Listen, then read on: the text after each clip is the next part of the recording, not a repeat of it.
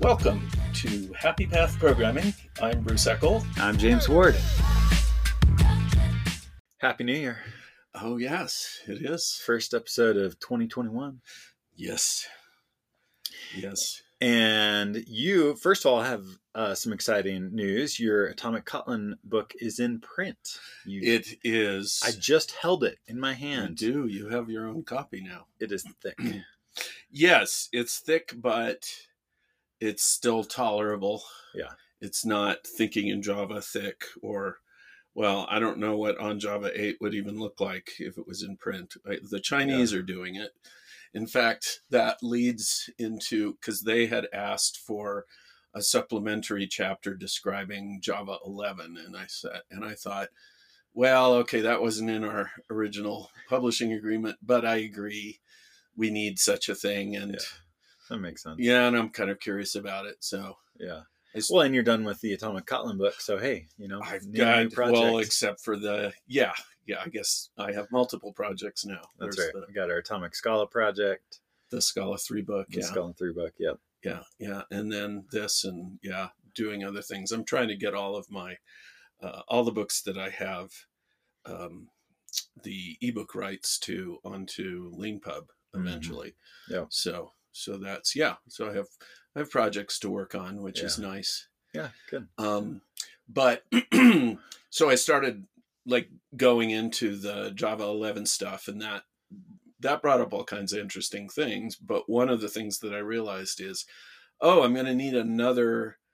I, I so this is a separate chapter, but it's running the other. The rest of the book works with Java 8. This got to work with Java 11. Yeah. I'm going to need a new Gradle build file and you were actually the one that when i was working on the java 8 book you were the one that said no no you can't use you can't use ant you have to use gradle and and you ended up like setting up the gradle files for me and i Because it was Ant, right? Originally. uh, well the the um thingy in java uses ant because Yeah. that's what we had then yeah. It. and um, and so at the time I I just like I did with the C book I wrote a program to automatically generate the ant file so I, I called it ant builder Yeah. Uh, there's there's other things now which use that term Yeah. um, but anyway so it so I wouldn't have to think about it I could add new examples well so now this one I'm going oh I'm gonna have to have a separate Gradle file but you To the- deal with the Java 11. the Java it has to be yeah it has to be different for java 11 it has to have its own you know space and build file and everything Yeah. and uh, So that was that was what three four years ago when I built Oh, that it was- when I did that Gradle build. i think More. might have been more Yeah. yeah Because because we could look in the game. yeah it was it was that. before that because uh, yeah i remember the that was before the last Yeah. election yeah. so Oh wow! So more than four yeah years. it was And so- yeah So we we time At all least of our year. all of our events in our brain now around around the last four years and the elections that Mhm. have taken place in the last four years. Mhm. Well and people will probably markers.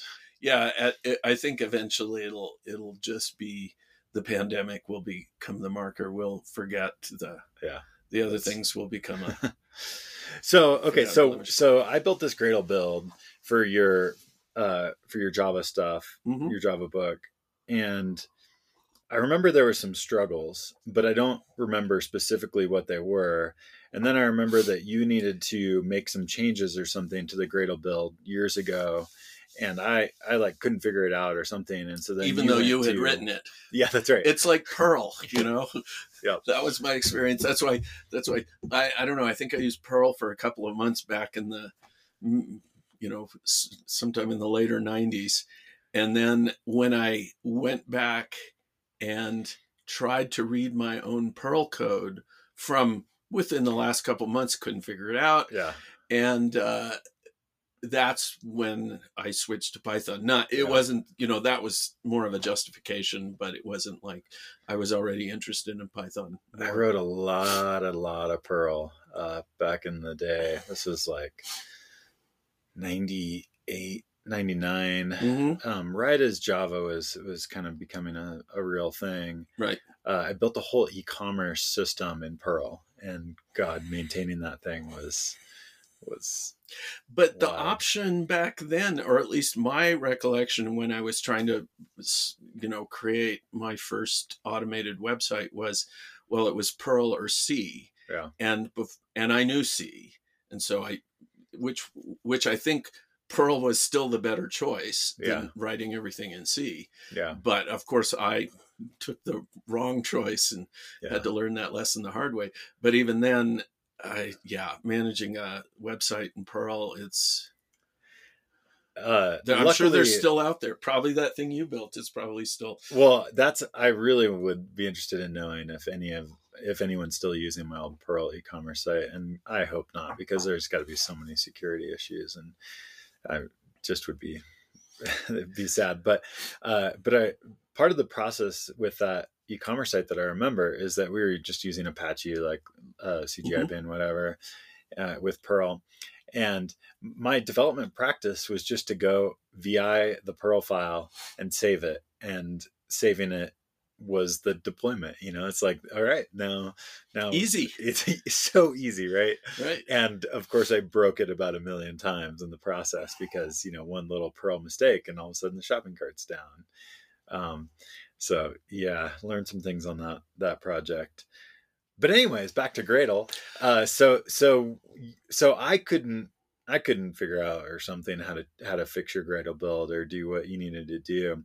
And so then you call you called in help from somebody else, some like real Gradle expert, I think, who who helped you like get the thing working at some point. This was years ago, but It was years ago. Yeah, I think I think I got some, but I I feel like they thought it was going to be simpler, and so they offered to help. But then when it started getting into the you know details, they um, got too busy or something. Yeah. I, I don't remember the details. I just remember it was just kind of like one challenge. And every time this happened, I was going, wow, I feel like I understand this even less. And I just don't get what's going on. And then when I had to build this, you know, I, I had to start looking at this chapter and I'm going, I don't want to, you know, the last time I tried to get James to, to help me with this, he, he was in pain, yeah, you know, and I don't want to do that. yeah, I don't want to put James. I I'm just gonna have to just sit, take the time. You know, okay, the Kotlin book's over. The, you know, the I just sit down and take whatever amount of time it takes. And I've read, you know, in the past, I think I've read like a couple of books on Gradle, and you know, I did try. It just I couldn't get the mental model right, Yeah. and that was because I was coming from Make, which I'd spent a lot of time with Make you know, I, th- I started using Make sometime in the later 80s. Yeah. So, and then I'd done all kinds of things with that and really understood it to its end um, with Ant. And both of those are configuration based, by which I mean it's like, well, you just say this thing depends on that thing and you do this stuff. Yeah. And which is a more limited model. So it's you've got eh, the only capabilities you can express are kind of what the build system knows how to interpret from your configuration. right. And so Gradle is infinitely more capable because you can do whatever you want. Right. Well, and my experience with Make was that I mean, you had the really original bare bones Make, but then they started adding stuff to it, and they would Hmm. add functionality within Make. The original design was you call out to well, it was built under Unix, so you call Yeah. out to Unix commands whenever you want to do anything to bring these up to date. You know, it's the compiler, linker, whatever, Yeah. uh, and then people would So it's start just more of like an orchestrator of it it's purely dependency management. I was going, yeah, this thing's out of date, so do whatever commands you have here. So it was very simple, but the like in particular with GNU Make, which I think is mostly the dominant one now that people either use or derive from, um, they started adding functionality because people wanted, oh, I'd, you know, I'd rather do this inside of Make. They added more and more functionality, and I feel like I followed that mostly to the end. And at the end, it felt like the the developers like were looking over this precipice, and it was, oh, we're actually trying to create a language here, but that's not what we want to do. Yeah. I mean, but if we Yeah. add all of these things here, it's ultimately so. Yep. I think the shift, and I think Gradle is like one of the first, certainly first really successful implementers of this shift, which is that, oh, a build system really needs a lang- it needs to be built on top of a language. Yeah. And that's what they did. But Yep. then they did a bunch of other things, like because they decided to use Groovy, which I think the idea was that, oh, well, Groovy A runs on the JVM, has access to all the JVM library components, which for the Groovy creators was good. Yeah. Um, Also, Groovy has some nice DSL ish features. it has DSL feed. It has, I mean, it has a bunch of features. Like I understand Groovy so much more now Mm. that I've gone through. Well, I, I mean, I guess I initially cut my functional teeth on um, Scala. Mhm. Didn't really fully grok it even after writing that book, and then going through with Kotlin, and then I go back to Groovy, and it's like, oh, I see what you're doing here. Yeah. You know, this is all. This is can we take Java and do all these you know clever functional things with it? Yeah. But without that, it was hard to hard to really Oh, see it. And I think ultimately with Gradle, understanding that this thing is built on top of Groovy, you know, so Groovy is is there everywhere, Hmm. and and so you can't understand Gradle unless you understand Groovy. Yeah. Whereas with Make, it's like, well, there's not that much to understand. It's like you have dependencies and you've got their extra functionality that eventually got added. And Ant also did that, you know, it's primarily based on the idea of dependencies. You go into Gradle and you have to understand before you can get to the dependencies, you have to understand. We're using Gradle. They've added the DSL stuff on top of that. And then then understanding that you can use the DSL or not. Yeah. And there's a bunch of different ways to do anything, Yeah. which when you're reading other people's code, you have to know all of those ways Yeah. or else you can't read their code. And like even in the documentation for Gradle, they willy nilly do it one way, do it another way. Isn't this cool? Yeah. And it's like, Well, now there. There's also the Kotlin DSL for Gradle. which which I wasn't, you know, I was going, I don't understand Gradle well enough in Groovy to uh-huh. move to Kotlin. Now that I kind of had this breakthrough and I began understanding, oh, it's Groovy number one, and then you have a few little additions to it, Yeah. which, to be honest, if I was designing a build tool, I would say, you know, I'd probably use Python. Yeah. So I would say, okay, this is Python, and then we have one or two little additions here which you have to understand, but everything else is Python. Yeah. So so you have to understand Python. But I think adding the DSL and the different ways that Groovy allows you to do things. I mean, one of the maxims in in the Python um, uh, Zen and Python. the Zen of Python is there should be one, there should be preferably one and only one good way to do everything. Yeah. You know, you shouldn't have these confusing selections of things. And so, yeah, so so we just kind of anyway. So I wrote all this into an article which got a lot longer than I thought it was. yeah. So this is on your blog. this is on the blog. yeah, and yeah. it's called. It's a It's the clickbaity ti- title. It Uh, is, but I mean, I think it's it's really you know what I see essentially is the problem with Groovy is the problem with Gradle. uh, sorry the problem with Gradle, and That's the title of the blog, by the way. that is the title of the blog, and it's under if you go to bruceeckel.com, you'll see it.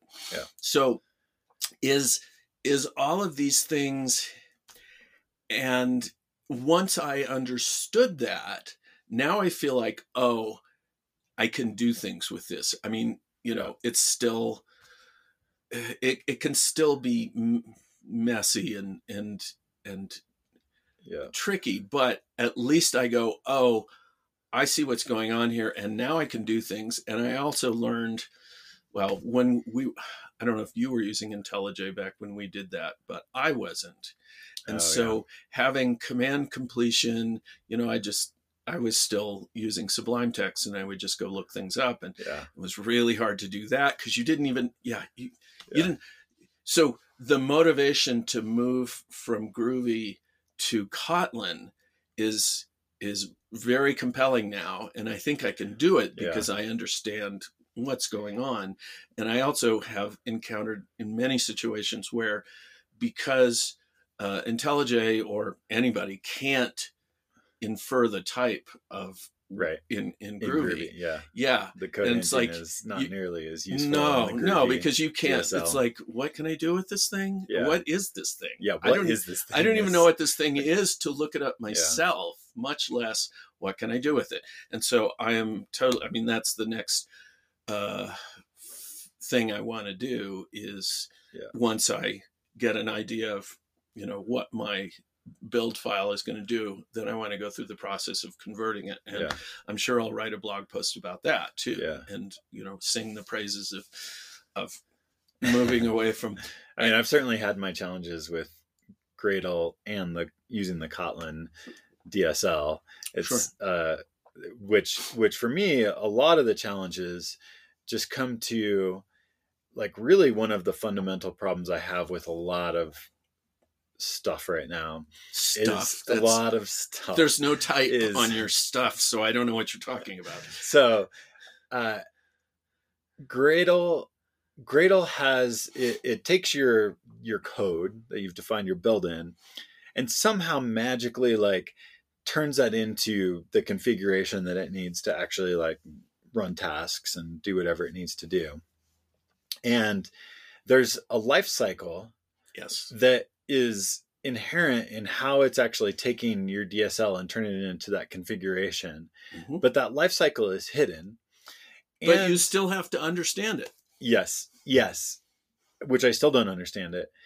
And the so the the life cycle for how it's actually like like when it actually executes cer- certain things and values get set and when it needs values and when you read another value from another place like how that whole life cycle actually happens is still just a giant mystery of like state mutation which I don't understand. And then it is further complicated because in Kotlin and uh, really, or in, in Gradle, mostly from I think the groovy ways, but in some ways also from Kotlin builders, which I also hate. Uh, there's Yes, also because there's also the builders from like the task is a builder and they i think that was Yes. one of the attractions to move it to kotlin yes they could use yeah the, builder, yeah the nice syntax syntax for the builders so so that's all great except for the fact that that what most of the time is happening under the covers is that it's actually mutating things and so you've got like and wait remind me you like mutation? So so there's this like like mutation happening no he doesn't. I just want to be Thank clear you. on that. He does not like mutation at um, all. yep. Do not like mutation at all. Immutability. But it so saves okay memory. so there's so there's there's there's mutation happening in like the build but then there's also the life cycle that is doing its own kind of mutation as well. And so those two things intermingled basically means that i can never actually understand how i got to the state that i'm in and where to put something to change the state at the right time. And it just like and debugging. Yeah and so so i actually really prefer sbt's way of doing things Mhm, because it's immutable mhm. first of all. So that means at any point in time i can i can understand here's the state here's how i got here here's how to change it Right. and there's great debugging tools in, in sbt that i can go into and be like what is this value and how did you get to that value and sbt has tools that enable me to do that well and so that's always been my biggest beef with gradle is that there's there's just this magic uh, state mutating machine that is happening from multiple angles that I can't comprehend. And whether you're in the Groovy DSL or the Kotlin DSL, that's the that is the fact of of life in Gradle, and that's that's been the biggest challenge that I've had. Um, Hmm. I do like the Kotlin DSL, and I've written a lot of stuff in the Kotlin DSL lately, and it is a huge improvement over Groovy. But no one is using the Kotlin DSL, and so I'm like, how can you tell uh, uh, like looking through GitHub repos and stuff, whenever I go to like a GitHub repo that's a Gradle build, it's always build.gradle, not build.gradle.kts. Unless you go to one of my repos, which are like the only ones on GitHub that use KTS, basically. Wow. Uh, and so I'm like, why aren't people adopting this? Like, it's it's an it's an improvement. Well, Um, you see, but they may be having the same experience that I did, which is I don't understand this, but I understand, you know, I got this far and it's working. That's right. This idea The build works, don't touch it. changing it to this new language, which maybe I don't know yet. Yeah. You know, I mean, and I had to put all this investment into understanding enough Groovy to do this. I don't want to touch it. Yeah. And in the feedback that I got from on on Reddit, because I've been using that as my feedback mechanism. Yeah, that's where you do comments for your blog. Yeah, that was nice. There was which- some good discussion on there. Yeah. A lot of people complaining about SBT, which was interesting. Did they? Yeah. Oh, I didn't. I, I must have. there was a it. whole whole uh, giant Okay, thread I about complaining about it, SBT but- on there, but um, so so I I do like the Kotlin DSL, but no one's using it, which creates a challenge of there's a lot of places where where I'll find like a a Gradle snippet, groovy snippet, and there's not a a corresponding Kotlin snippet, and so then I have to figure out how to do that conversion, and like every time I have to figure out how to do that conversion, I'm just like pounding my head against the wall. Which part of it is Like- you? It's just like the syntactical differences between like how you do something in the groovy one versus how you do something in the Kotlin one. Mhm. Uh, because the Kotlin one, just as an example, because the Kotlin one is all type safe, obviously, which is great, Mhm. you have to use a different syntax to like look up a source set. Whereas Mhm. Groovy, because it's dynamic, you can just be like source sets dot main or source sets dot Java or whatever it is, and then somehow magically Gradle goes and, bis- and and does that lookup. But source sets doesn't have a dot main or whatever it is on it.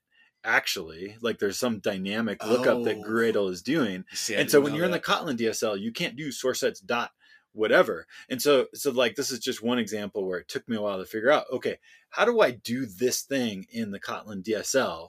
And of course there's a Kotlin syntax that you have to use to do that and you're using like a string because you know it's dynamic and has to that's how it do, does the lookup. Or there's another way there's actually another way to do there's like at least three different ways to do this particular thing.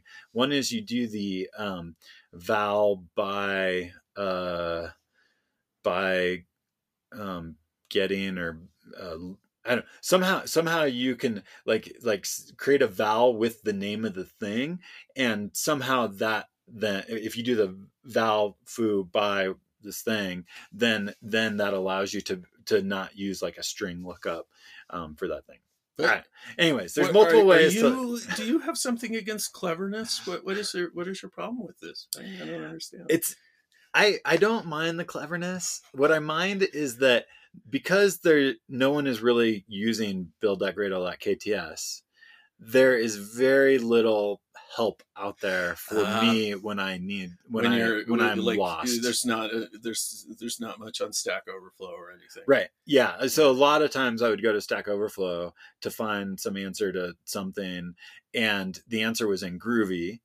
And then I would have to figure out how to convert it to Kotlin. And then there were magic tricks. And then there were magic out, tricks that. I had to figure out. And like yeah. I over the last year, I have pounded my head against Gradle for like many days Mhm. possibly I don't know, I won't go as far as weeks, but many days I've sat there just like like head pounding trying to like do this stuff. And you know, I've got some complicated builds that are like uh Kotlin multi-project, like uh, emitting different artifact types for different sub projects and like it's you know, it's not I- trivial. I know your problem. I know the problem here, which is you remember when your friend rented the place in San Diego? and Yeah, we all John, met together. yeah. John. Yeah, so we were having this. He and I were having this conversation. I think you were there, and we realized that the problem with so much of this stuff, and the problem that you were having there, that I solved when I was working on this, was urgency. See, Uh, because what worked for me, because I had done this pounding my head against it, was allowing myself to just say, however long it takes, just relax and just you know because Yeah. when you get frustrated by it it's usually because you're going it's not happening fast enough yeah. for whatever reason It was if- definitely not happening fast enough for me. Mhm. yeah Yeah. and you just have to kind of relax into it and go however long it takes i'm gonna i'm gonna put So have you uh, have you ever heard how athletes talk about the pain cave? no So um, we've got a local guy, uh, Hefe, who's an amazing mountain biker, and he does these crazy mountain bike rides where there's one that's on the Colorado Trail. So they like start in Durango or Denver, basically, and do the whole Colorado Trail, and it's a race. And so this is like four or five hundred miles of of mountain biking, and they do it in like three days. They don't sleep, like just like like nonstop ride your mountain bike across Colorado, no sleeping. And and so like like like Hefe talks about like being in the pain cave because like you just suffer. He did another one that starts in Canada and goes to Mexico along the Continental Divide. And so like it's like 12 days or something like that where he just rides and and uh, anyways so the, so he talks about the pain cave and being in the pain cave. And so i i uh, when i tweeted that i finally got this gradle build working this was for a grpc kotlin example project i was like i spent a few days in the pain cave getting this build working so that you don't have to. And uh, i was proud of that one because that's like what it felt like. Like I, I just like had to sink into the pain cave and just be there and fight until i got to the other side and i finally did get to the other side on that one but- I- yeah i'm not i'm not you, that's not your I methodology to for Well, no, because I find that the pain the pain makes me naturally want. I mean, you know, when you have a single cell organism and you poke it, it moves away from the pain. So I I think you know, for me, just kind of relaxing and and not not making it pain by not being in a race. You know, just going. Uh, well, it's funny the correlation between pain cave and race because why would you go into the pain cave if it's not a race well, and the maybe. urgency the urgency yeah it's the urgency up. factor and and i also think you need to try my new um, e-mountain bike because you'll discover you never have to go into the pain cave with an e-bike you know the thing is you still get hot and sweaty yeah because but you go so much further and you're not I always yeah, have a smile on your face. You do. It's all i'm going further because i want to not because i think i have to. It's Yeah. that i'm yeah it's it's amazing. Yeah. It's yeah those those uber athletes they Yeah. well, well, we should leave the pain cave for them. Yeah yeah one of my one of my friends I started road biking a long time ago, Dwayne Nickel. I was road biking with him, and I was going up this hill, and it was hard, and I was like, my face was just all like mangled. And he's like, you know how you know that you should back off? He said, if you're mangling your face and don't have a smile, he said, just back off. I know, but it's so you know. So I, my face was probably pretty mangled when I was working on that gradle. Oh yeah, and when you really, it's it is hard to because I feel like we've been trained all our life to push. You know, eh, you gotta you gotta accomplish things every day, or else you're an invalid person. You've gotta you've gotta be you know, and you get this idea in your head of I've got to make progress. I've got to do things and stuff, and it all adds to that. And I'll tell you, one of the when I'm able to achieve this, which has only been it's it's a rare occasion when somehow I wake up and I go, I'm not going to do anything today. And then this idea floats up that goes, here's this thing, as long as you're not doing anything, here's this thing that would be really entertaining and awesome to go into and it doesn't contribute to anything important or whatever. Yeah. And I sit down and I have the best time. I learn a new thing and ultimately it does contribute a lot. And it's so satisfying because I've taken all the pressure off. Yeah. And I'm I feel like I'm way more productive on those days than the Yeah. days that I think the normal days when I'm going, oh, I have to be productive. Yeah. So I feel like there's really something to this. And Yeah. I've been practicing meditation a bit. And Yeah. I need to figure out how to bring meditation and those practices into my coding. Yeah. That might be good. Yeah, well, I think so much of it, and and I feel like biking was another thing. Just realizing that I have this little gremlin in my brain that's saying, "Oh, you got to push, or else you know you're not getting the right amount of exercise or or something. And then when you realize how much to so that you're not like hurting your well it or you know you're not you're not pushing too hard how much you actually have to throttle back it's a lot. Yeah. It's like to Yeah. be able to like go up a hill and be comfortable and not getting out of breath a lot and everything you really have to go way back. Yeah. Yeah. But that's where you need to be. I mean, it's the same Yeah. thing as as working at. You know, I wasn't able to crack the Gradle thing until I just throttled so far back that I'm just going. Okay, I'm just I'm gonna just look at this as an entertaining little puzzle. Yeah. And so what I did in the article was I wrote. Um, I, I had these, you know, various points about, and I think we've we've covered most of them Yeah. about, and and at the very beginning, I said with apologies to Hans Dockter because we Yeah. we both know Hans and Hans he's a great, great guy. and He's a great guy, and I think you know who knows. I think maybe my theory is that growing up German, you know, where learning long convoluted words is just normal. So you just go, oh, you just learn the things yeah and that changes your way of designing Yeah. stuff and i i suspect so i don't you know i don't and and this um gradle is an experiment i think in in looking at well we need to take a language and adopt it as adapt it to be a build system Yeah. and this was you know pretty much one of the first ones that's done that and so of course there are going to be these little hiccups Yeah. and I would say, you know, have one way to do it and don't use a DSL and, you know, all these other things would be,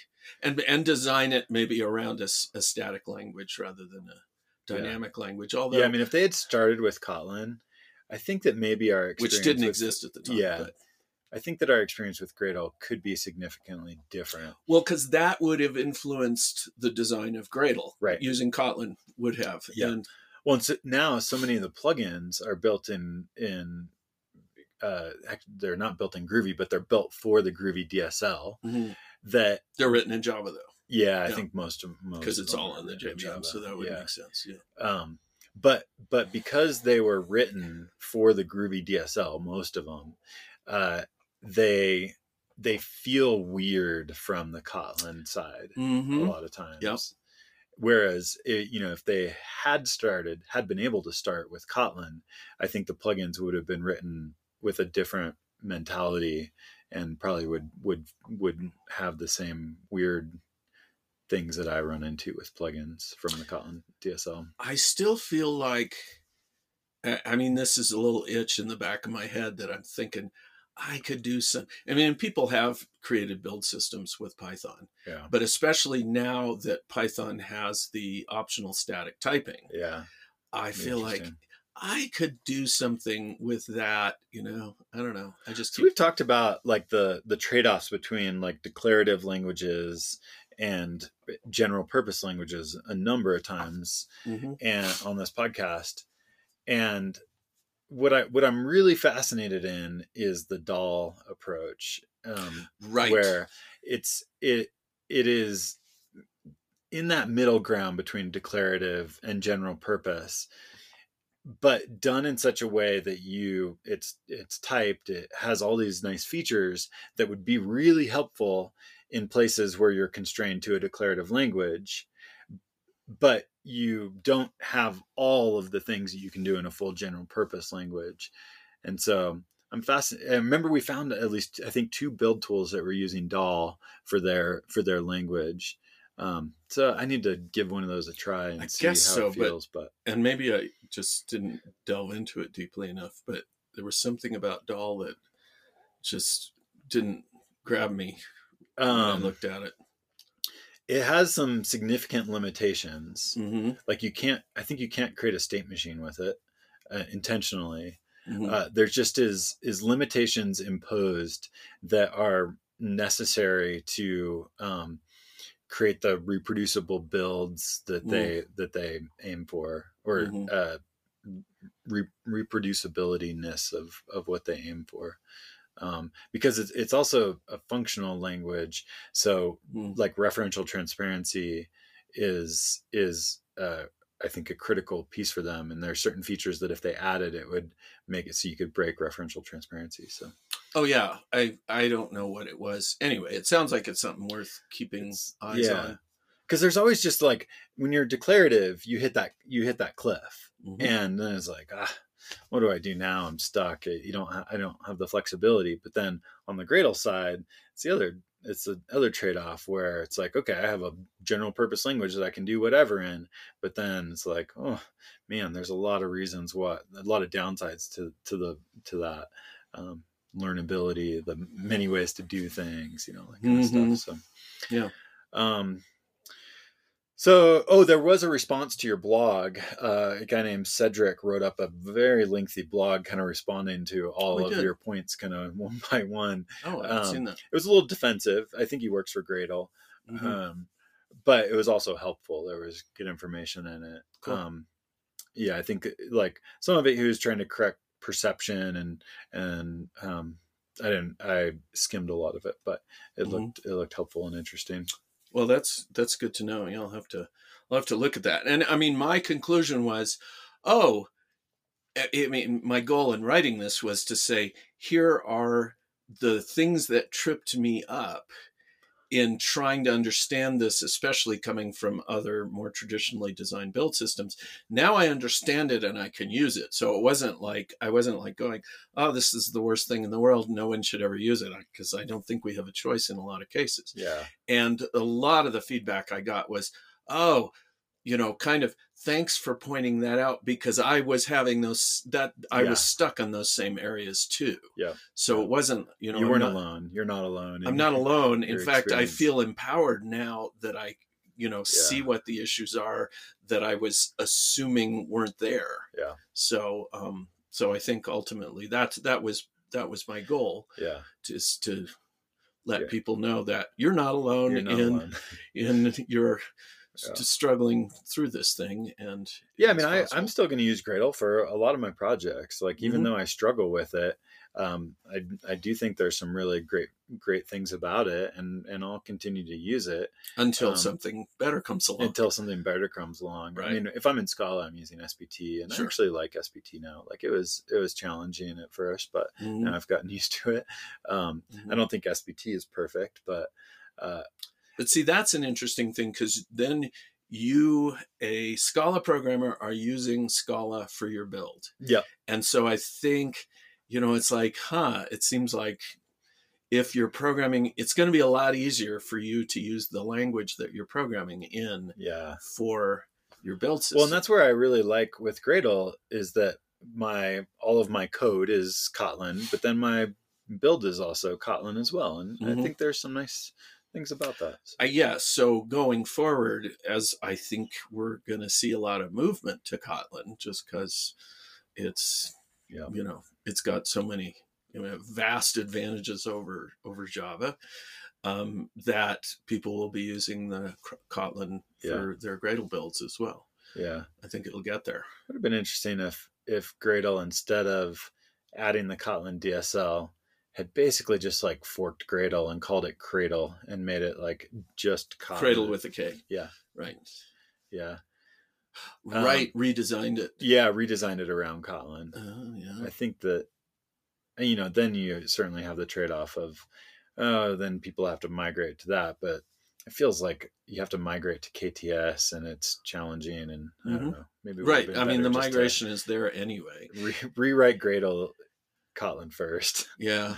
Yeah. Um, or even even more ambitious would be to figure out what the essence of a build system is and set it up so that whatever language you're using you can you know use this external component with your language to make your build system yeah, and then you're not i mean it's the same thing that happened with um, javascript. It's like people go i know javascript really well. I want to use it on on the desktop or the server or whatever as well as on the client. Yeah, and it's like well that's a pretty strong uh, motivation for, Yeah. for them to have done all that stuff so that that can happen. Yeah, so they can write JavaScript everywhere. And so it's a real thing. So being and now most of those people don't want to write JavaScript anywhere, which is interesting. They've all moved on to TypeScript.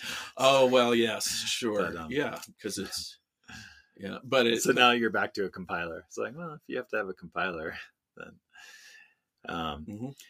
yeah, it's funny. The for me, there's this giant slippery slope of a lot of times I'm working on a project and I'm like, "Ah, I really don't like how this is set up, and then it's like, okay, now I'm gonna have to tweak the build, but Hmm. I really don't you have like to how I change have to your like brain tweak this to- build. yeah, And then I'm like, okay, like in my ideal world, I'm going to have to create a new build tool. And then the slippery slope to it is, I, you know, like, like so many problems. I like get to this, this point where I'm like, I'm going to have to build my own build tool. hmm And then the next step is always, I'm going to have to create my own programming language so that I can have a good experience in my own build tool.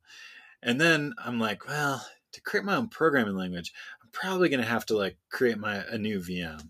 And to create a new VM, I, we really need to rethink CPU architecture. Like I just like So you you're going to redesign the CPU so you can create, yeah. so that I can create my own build tool. Yeah. yeah. and then you go, and then and then you have a Stack Overflow. And and then I'm like, ah, of course I'm not going to do any of that. So No, let me just get no. back to work. Right. Fun Right. fantasy, but Oh, I, I I do that regularly. But see, for me, I end up any project I work on, I end up creating build systems almost always in Python because it's possible. yeah, Um, and then anytime I need some, because I need to automate everything because I can't. I mean, by the time you have all these different tasks and processes, you're going, well, and especially with a book, you have to do them over and over and over again. So have to automate everything. Yeah. And so I'm, you know, I have to end up generating my own build tool. But the dependency management stuff is I, I was at a PyCon once and I worked with a guy who was creating a library just to do dependency management with I think more or less within Python so that you could add this library and then have a build tool. So kind of like what I was saying. But once you start looking and then I think all of his stuff was internal dependency management, whereas you know the reason we needed Ant that Make didn't work is because well we have dependencies on libraries that are Yeah. outside and and uh, actually that kind of gives us a little bit of a segue into the Java 11 stuff. yes. So you you mentioned at the beginning that you were working on uh, maybe adding a Java 11 section, and you've A been chapter. exploring- Yeah, It's a chapter at the end just to like let people know what's going on with all this and it turns out well there is a lot of stuff to understand Yeah.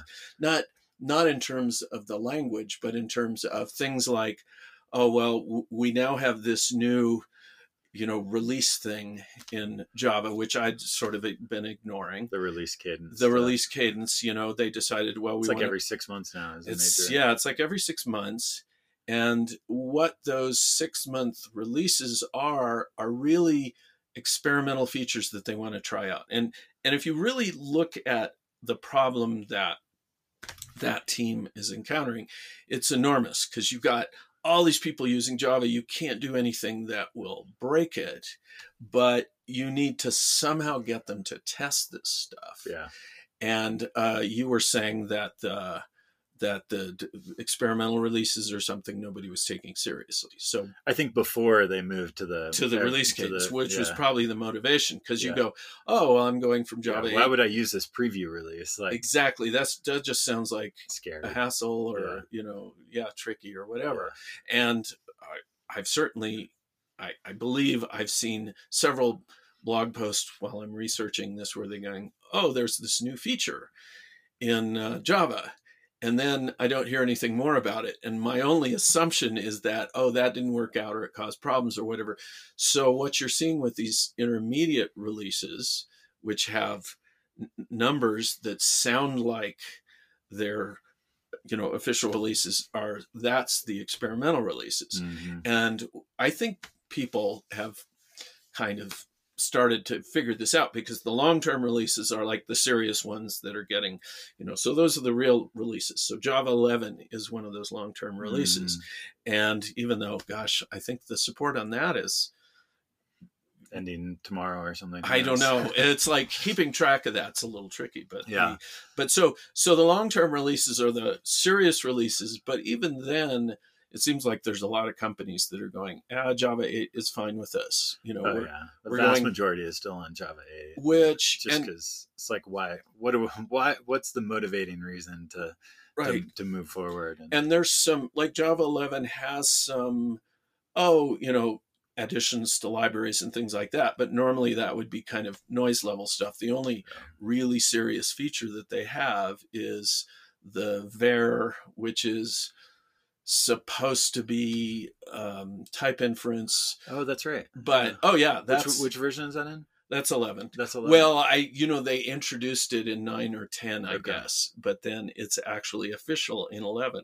But I mean, it's not really type inference because on the right hand, it basically what it does is before you'd have to say the new all the details about the object, and on the left hand side of the equals, you'd have to say the type of the object yeah. you know so you were basically repeating yourself. Yeah. And people found that annoying both yeah. to write and to read. And so well, it's for the compiler not for the human. Y- yes it is. And um, so now on the left hand side you can say var but considering that that's you know three features away right. that's can you say val for uh, final? no, there are no vowels no. there's you know everything's no just you you have to go to another you language. say final var um, well, I will eventually yeah. have examples you, of all that that's right. stuff. Once you write your chapter, you yes, can... I will. I will well, see, So I haven't done anything with really any of this Java stuff beyond Java eight. Yeah. Uh, the module system I've run into a few times. That's the that's the other thing which is actually bigger. Felt pain is my it, experience. But yeah, I don't, know what, I don't even know what it's there for. I don't. Well, it's there. Okay, there's a there's a number of reasons that it's there. One of the biggest is that you can't have private classes. I mean, you can have nested private classes, but you can't have private classes. So basically, everything in a package is visible and available, even though you don't necessarily want it to be. Okay. And on top of that, at runtime, even if you have like a private nested class, you can use reflection to get uh, to it. You see, you I can't remember. You you like reflection? Love reflection. Yeah, okay. Reflection. He's being sarcastic. He doesn't like reflection. Um, so you can use reflection to get at those private nested classes and still use them. So yeah. so that's that's a big part of it. But um, so the module system locks down. The module system allows you to make creates boundaries parts of a module private. In fact, you have to explicitly say um, I mean, there's a number of different ways to allow use of this. You can you can be very specific and say this other module has permission to use these components of my module, and you can say exactly what components they are. Or you can say anybody can use these components, okay. but nothing else. So it's the kind of thing. Yeah, once you start grasping it, you go, oh, this is one of those things that should have been in the language from the beginning. I mean, like Python's module system is, I mean, they don't have privacy, but yeah. but their module organization system was basically in there from the beginning, mm. and it's a lot more seamless. Yeah, because with this, you have to be able to work with old code as well as module code. Yeah, and so there's this, you get this kind of distinct uh, division that you feel. Yeah. And I mean, once you see it, you go, "Oh, yeah, we should have had this all along. This was this was a total oversight by Gosling and those guys who yeah. thought that they walked on water." And and all of the the features that they, I mean, like you, you know, you look at the thread system, they just threw that in without thinking about it. And we've had to back away from one thing after another because it's broken. Yeah. Boy. And for me to, and the thing is, you know, there wasn't information about that when, in, especially in the early days. I got a um, a dual processor computer when I was working on, I don't remember which version of Thinking in Java. Hmm. And the thing was, I mean, the fans and everything were so noisy that I would wear ear protection while I was while I was working on it because it was just incredibly loud. Huh. But then I kept finding, you know, I'm trying to write, you know, multi-threaded code to demonstrate these things, and I keep finding these weird things, and I'm going, what am I doing wrong? I don't understand this. And then years later, discover that oh, well, they had made these fundamental errors in the threading system uh, because they were removing. Oh, we have to remove this feature. We have to remove this feature in the threading, Huh. and now it's yeah, it was.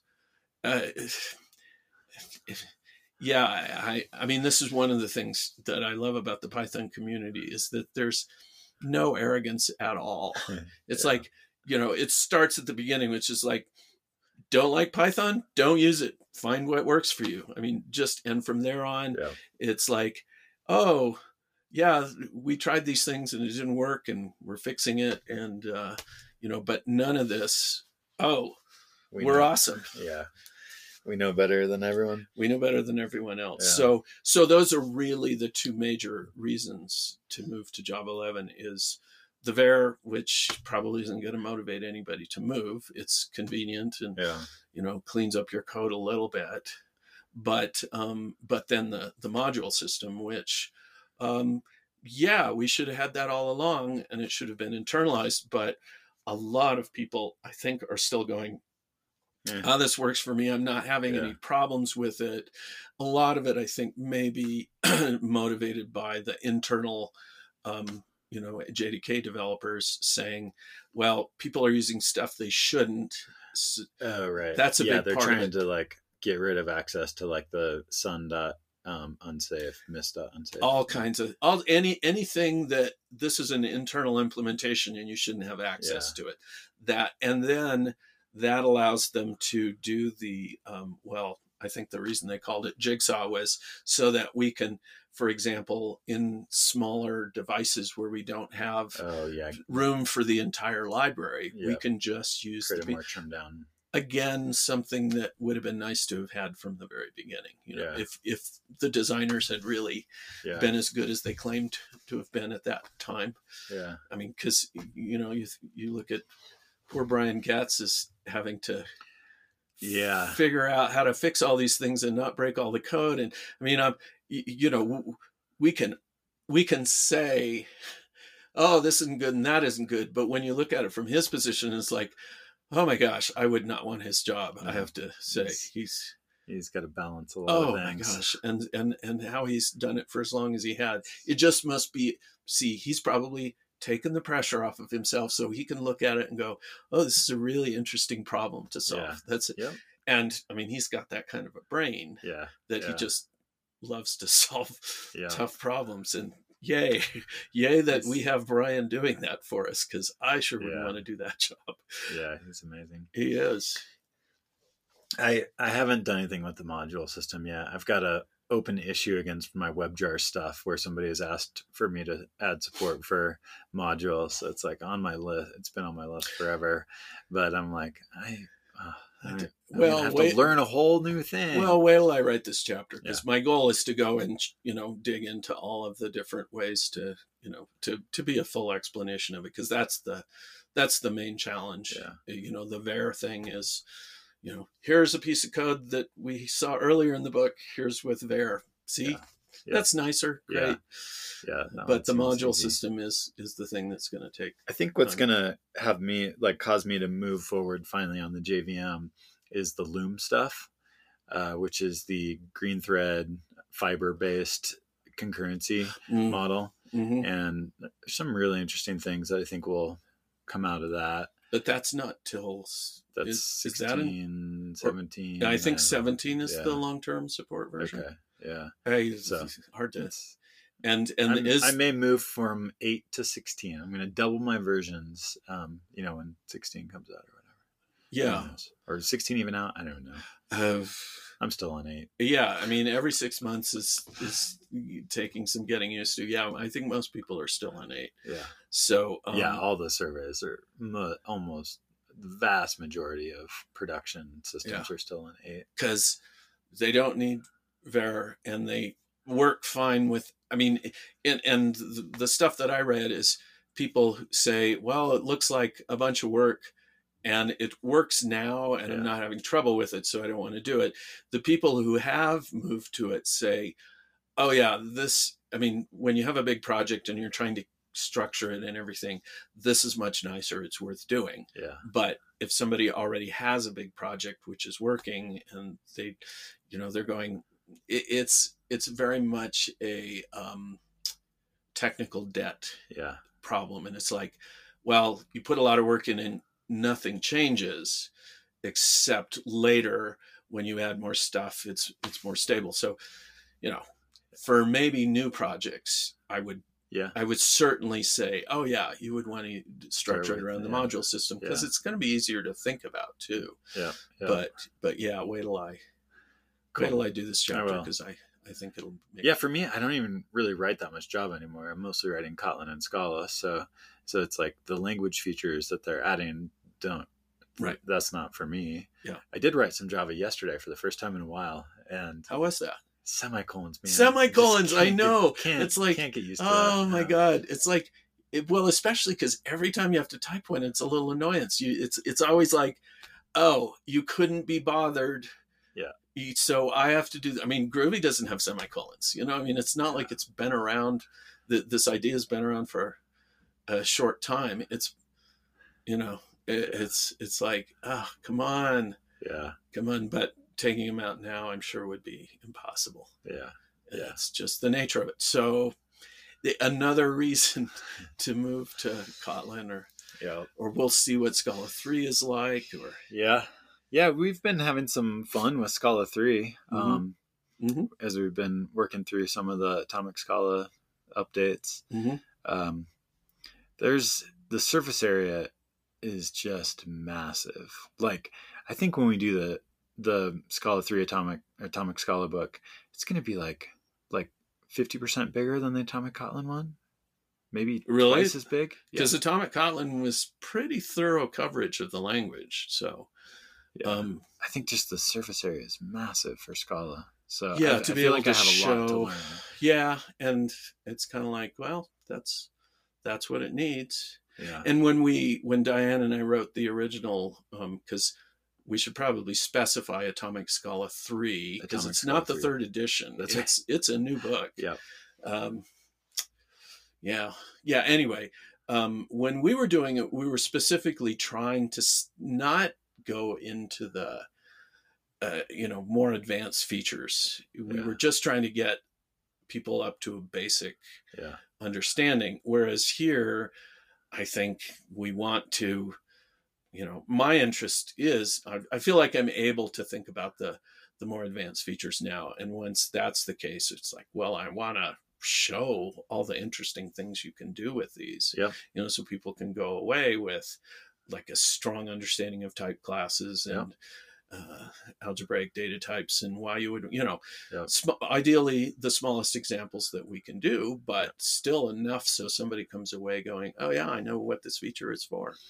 So, and yeah, it's probably going to be bigger. Who knows? yeah. I mean, we just learned about a new feature that I wasn't aware of, which was the singleton types. So Dean Wampler's had that blog post about singleton types, where you can say a type can be a value, basically. Oh, right. So, so you can say, I have a type that is the integer one, and and This- so that's a type that can only hold that one value. So it is of the type one. Yeah, Yeah. Which Yeah. I, that's going to take a while to get my brain around that. yeah, And now you can't, but I couldn't say, okay, so this is the integer one and it's of the type range one through three. I, I'm not able to do that, or is that because that's Uh, the first place that my went? You know, it's you may be able to create a range.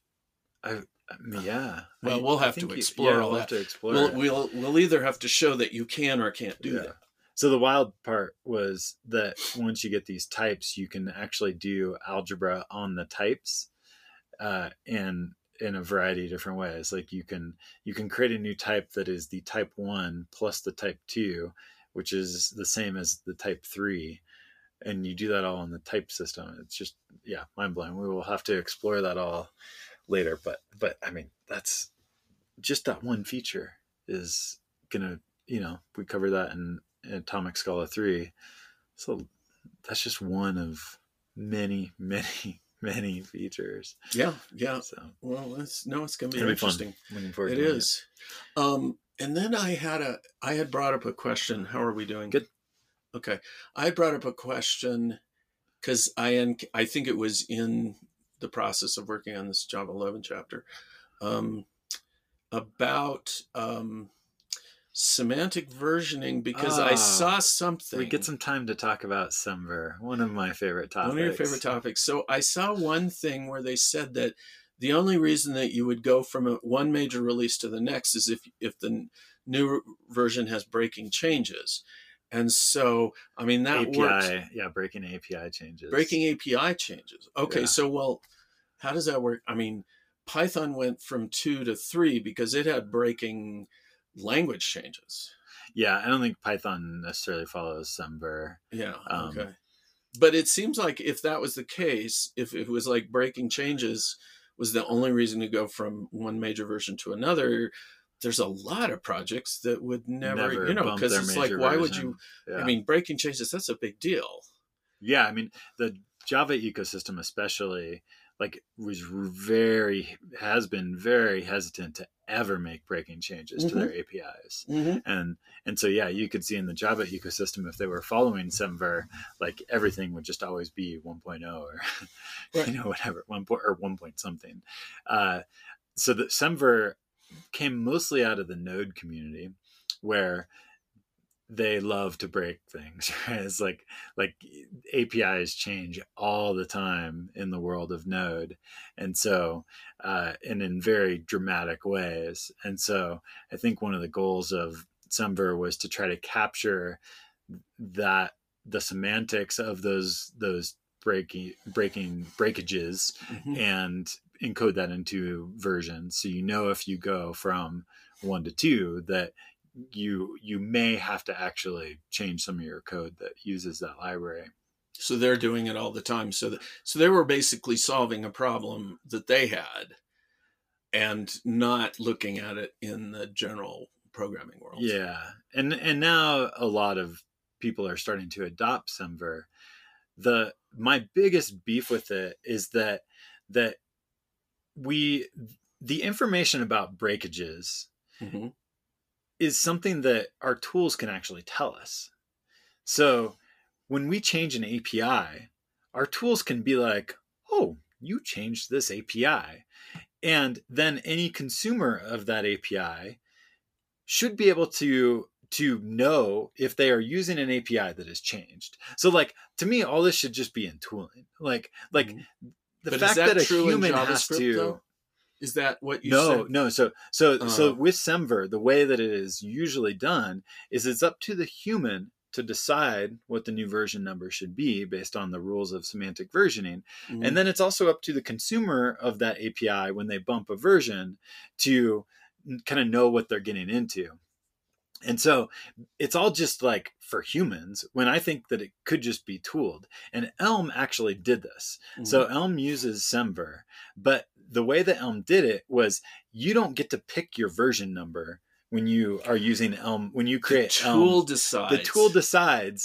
So they still Ah. use Semver, but the tool decides what whether to bump major, minor, or patch because it knows what you've changed. And I'm like, okay, like like that's one step in the right direction. It still is up to the consumer to to know like uh, what they're getting into when they bump the version number. Or it's like all this stuff should just be tooled. Like, and if you are going to change an API, like there should be a way for tools to automatically migrate your code. Like, like all this stuff should be tooled. Like it's take the human and the uh, like that whole side out of it. So that's my beef with Semver is like it's it one it doesn't actually necessarily reflect reality unless you're Mhm. using Elm because it's up to the human to decide. Uh, and it doesn't even necessarily reflect reality correctly because uh, they say that you can bump the patch version if all that you've done is fix a bug but not chain not added any apis or or broken any apis but very likely somebody who's using your library may be actually depending on an existing bug. And so when you go fix it, you've then just broken them. So what does breaking actually mean? Like, like fixing a bug can very easily be a breaking change to somebody's code. And so I, I don't know. I, I, I, uh, I have my issues with Semver. I don't think that it actually is solving the problem that needs to be solved. That's one of the things that the Java 11 um, packaging system module system, they explicitly decided not to manage uh, versioning, you know, not to do anything with versioning. And the thing is, it seems like there are things that the compiler could do that would be very valuable. And the yeah. more I think about versioning, I mean, I remember when Barry Hawkins told me, he's going, oh yeah, there's this, you know, version thing that in Python that you should use. And I go, ah, my Python code works. I don't have to do that. And then the longer that I've seen it, the more I'm thinking about it going, oh, I mean, this is really different code. I mean, we're talking an old version and new version. There, that's those are different pieces of code, and you you can't. What we're doing is we're treating them as the same piece of code. Yeah. yeah. And without the version. Yeah. And so that, and there, and there was talk initially of trying to include versioning with the module system, yeah. but then it, I don't know, it was too hard or, you know, whatever they decided, no, the build tool should manage all the versioning. And I think there would be a lot of advantages for the language itself to, yeah. I mean, there's, there's that language. That, so Unison is Unison, the one, right? yeah. They're the, they, they keep solving the fundamental, like actual problems whereas mm-hmm. Semver doesn't actually solve any fundamental mm-hmm. problems. So what Unison does is every function has a hash of the function, and really what you're doing there is no like concept of versions. What you do is you you essentially depend on a hash, and the compiler is all doing this for you. And if you want to use a new version, then you're just pointing to the new hash uh, of Does it thing. distinguish between like comments and code?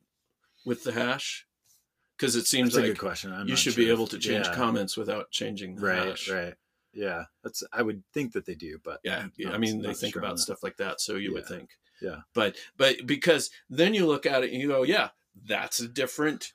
these are different things. They have don't a different pre- hash. They are don't different. pretend that they're the same, that's which right. is what we're doing. Yeah. Exactly. Yeah. Exactly. So, I mean, I guess once again, Unison is they they they look at what are the fundamental problems and how do we solve those and that's what i certainly appreciate about it is pretty intriguing.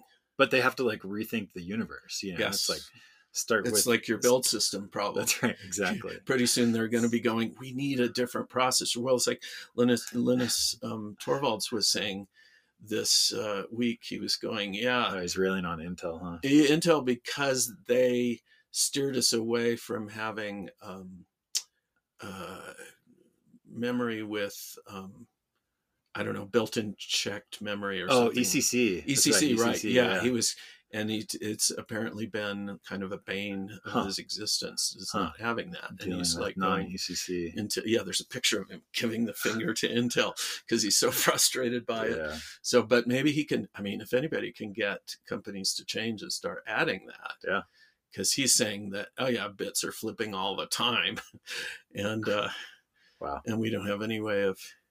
Then that then they have to check it in the compiler or the kernel. Right. Right. Oh, all right. Well, that was fun. That, from from our standpoint, anyway, another successful podcast. it's fun for you and I. It is. That's and you know, well, it's very much like what I'm talking about. You know, taking the pressure off yourself, not trying to achieve something. You know, it's, and then it becomes an enjoyable experience. That's right. We have achieved nothing, but everything. Yes.